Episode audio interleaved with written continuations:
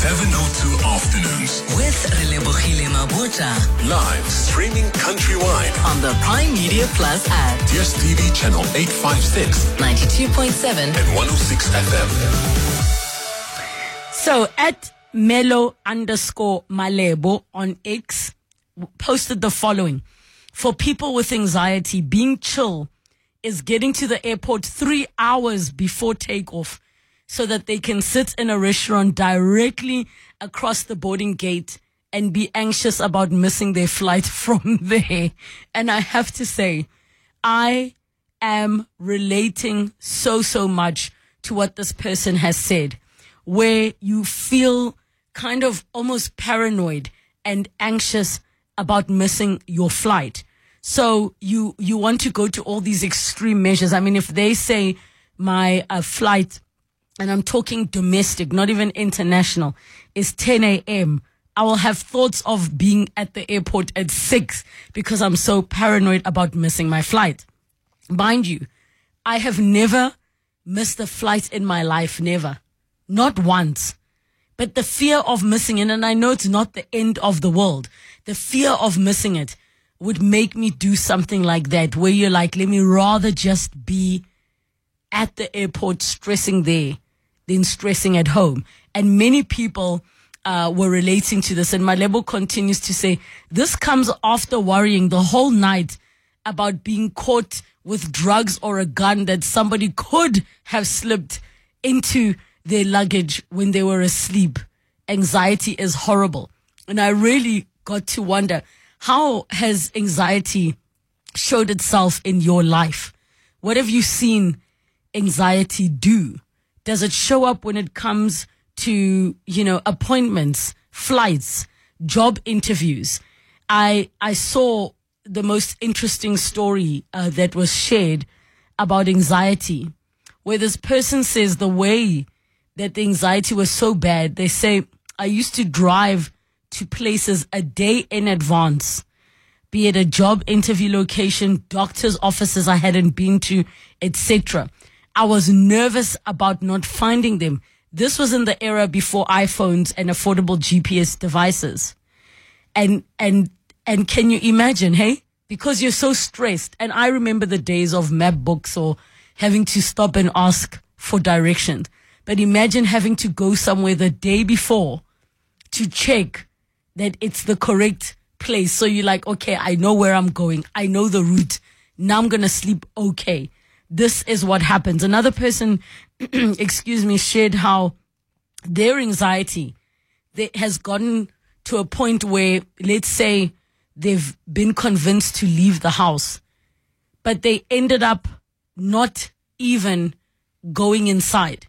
They sat in the parking lot just being anxious and did not even get out to go inside. Now, I can relate very much to these things. Malls give me anxiety to the point where um, it might be cheaper to go somewhere in the mall. I might spend more money so that I don't have to go to the mall. Because sometimes I get anxiety being in crowded places or being in spaces where I'm recognized, like it gives me anxiety.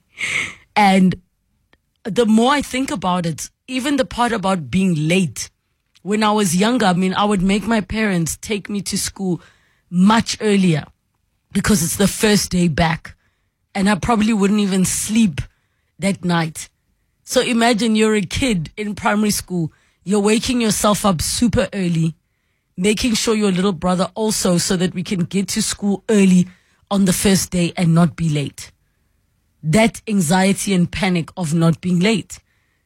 Right? I think after I had a child, I was like, it's okay. Five minutes is not going to kill anybody. But prior, the anxiety of wanting to get settled, wanting to, you know, isn't that crazy? I mean, it's, it's not crazy, but isn't that crazy? right? So let me know how have you found your anxiety uh, manifesting? How have you seen it show up? And I, I, I'm mindful of the fact that some people's anxieties are at the level of your OCDs and very extreme cases of chronic anxiety um, in, in different ways that it's like OCD, where I, I- I'll, I'll give you something. I mean, it's not that intense, but something that would drive me nuts with anxiety. I cannot stand dry skin like for myself. Ne? I feel like I can see the cracks. So this morning I was chatting to somebody who said I was running so late to drop off the little one at school that I showered and just got into my tracksuit and went to take them to school. That I didn't tussle myself. And I was like, what? What do you mean? You didn't moisture? What do you mean? How did you leave without tussling yourself? No, because the kid was late. So I just dried myself and got uh, dressed. And I was like, what do you mean? But to me, I would probably end up missing a flight because I need to tussle myself because the dry skin will absolutely drive me nuts. So how does the anxiety manifest with you? Give us a call. 011 8830702 and the WhatsApp line 0727021702 and share how you've dealt with it. If you're like, I always get anxious before flights. So the way to deal with it is to go to the lounge, have a sip of something and chill. That's how I resolve it.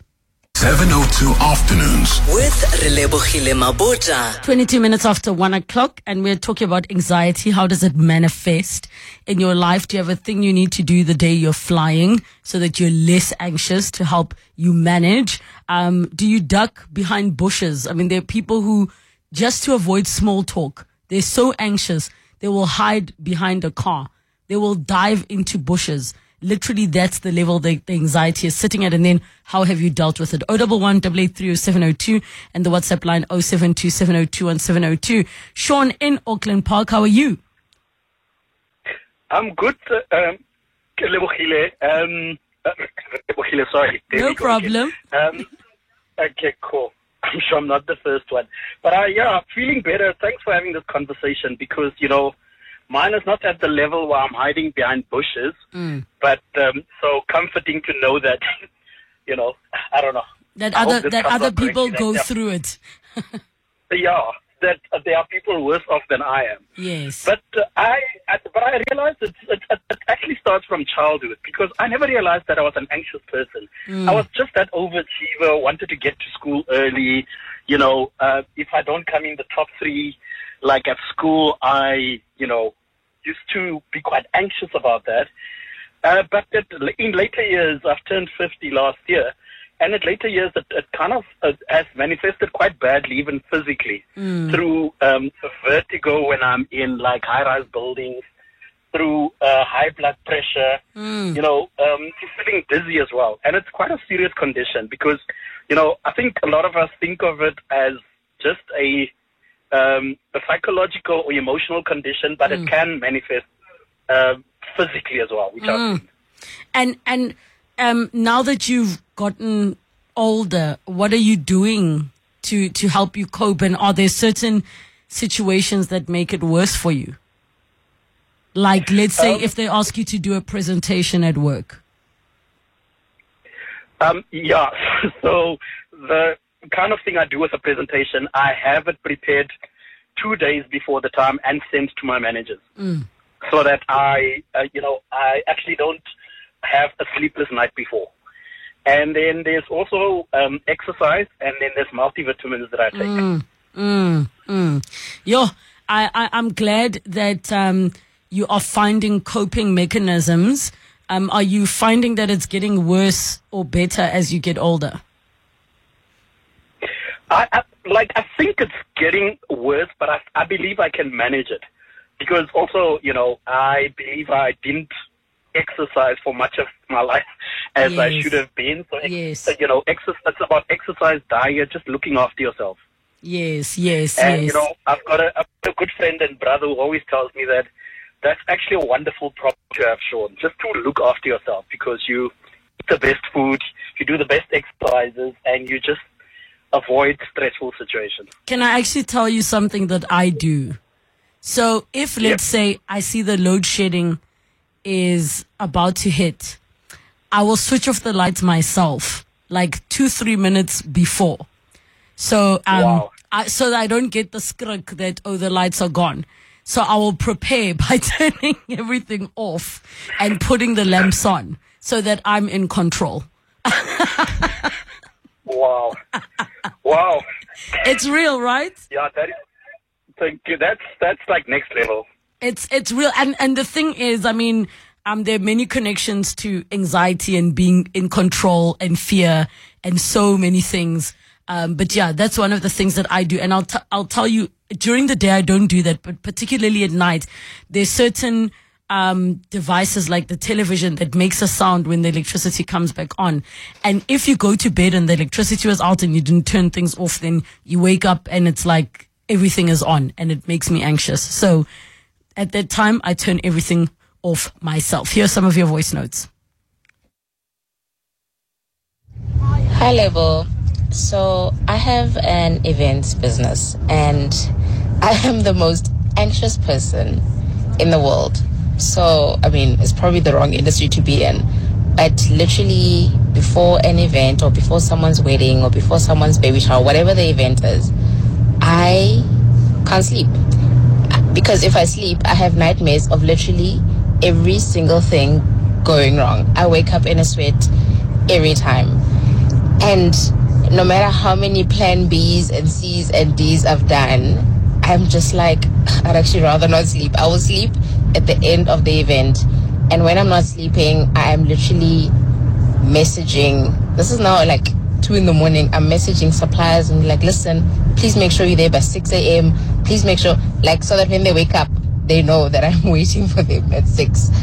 And, oh, guys, it's horrible. Anxiety is the pits. Oh my gosh. So I have two ways where anxiety haunts me. And this is someone who's on like a slow release medication to help with anxiety, by the way. The one is that if I look at my bank account, like in the middle of the month, I already panic because I can't pay my bond, right? Forgetting, and I have to give myself a pep talk every time that more money will come. it's going to be fine. The other thing that I think is very real for our like country and I I don't know apparently I have it worse than other people is that I will suddenly have this like panic attack that my mother or my sister or my father or my grandmother or my partner are just going to die suddenly. Like I wait for this phone call. And I think that to be fair is probably like a relatively normal panic in a country where these you know a world where these things happen. But yeah it's a lot of pep talk and self talk and mothering of the self. Hi, Relebogile. Um, I have developed such an such anxiety around being um, around a lot of people, like socializing, um, to the extent that I use my son as a crutch. Um, he's very popular, so even church, I won't go to church unless he's there. So I won't go to family functions unless he's there. Um, he doesn't know that he's got such a big responsibility because he's 11 years old. But yeah, he's my crutch in social circumstances, like so- social situations. Let's quickly go to the lines. Veronica in Spruitview, you get anxiety when driving on the freeway. What happens? Okay, you know what, Le- I've been driving for years. eh? Yes. All of a sudden, when I got divorced, I started getting that anxiety. I wasn't even aware. I had another friend of mine telling me that she's getting anxiety. And then I said, you know, I'm feeling the same way. You know, I'll, I'll start sweaty, my hands start sweaty. And at times you'll find that I'm driving 800 kilometers and then I'll apply brakes uh, uh, along the way. Then uh, my kids said, no, you must stop driving because this will cause an accident. But 10 years after that, I'm feeling okay, though I didn't get treatment. Mm. Um, I'm fine now. So but can I, I you- still can don't want to drive long dri- distance. Oh, okay. So you can drive on the Yeah, highway. I don't want to. I can drive on a highway, but I don't go far. You know, I, I won't go to Pretoria, you know, like Mm. that. But I can go to Soweto. I can go to other places. Oh. But it's, it's, it's a really, it, it, that's, I think that's the worst. You Mm. know, when you're independent and you drive yourself and then all of a sudden you have to ask somebody to drive you. Yo. It's, it's, it's terrible. It's Oh. terrible. And you must watch it. Mm. No, thank you so much for sharing, Veronica. Somebody, Sylvester Piri on Facebook says, us black people don't get that. We only get the pipe. Guys, anxiety is so real. It is real, real, real. And many of you are sharing saying, please can I be anonymous because this is what I'm going through. It's just after 1.30 ZA. Uh, that is the South African Depression and Anxiety Group if you feel you need some support. Hi, 702 listeners. Um, Lerato here. Don't know if I should say my name, but anyway, I just wanted to give my two cents when it comes to the topic of anxiety. I'm one of the people that struggles with anxiety. I've been struggling with anxiety for the past three to four years. I'm on anti-anxiety meds, chronic. I'm on a hefty load of supplements. I'm on ashwagandha. I'm on um, Keen Mind. I'm on uh, Neurovans. a lot. So yeah, I just wanted to share my two cents. Um, you can live with it and manage it with a lot of exercise, great diet, and all of that stuff. But yeah, like the the previous um, listener just said, it's the pits. It's the ultimate pits.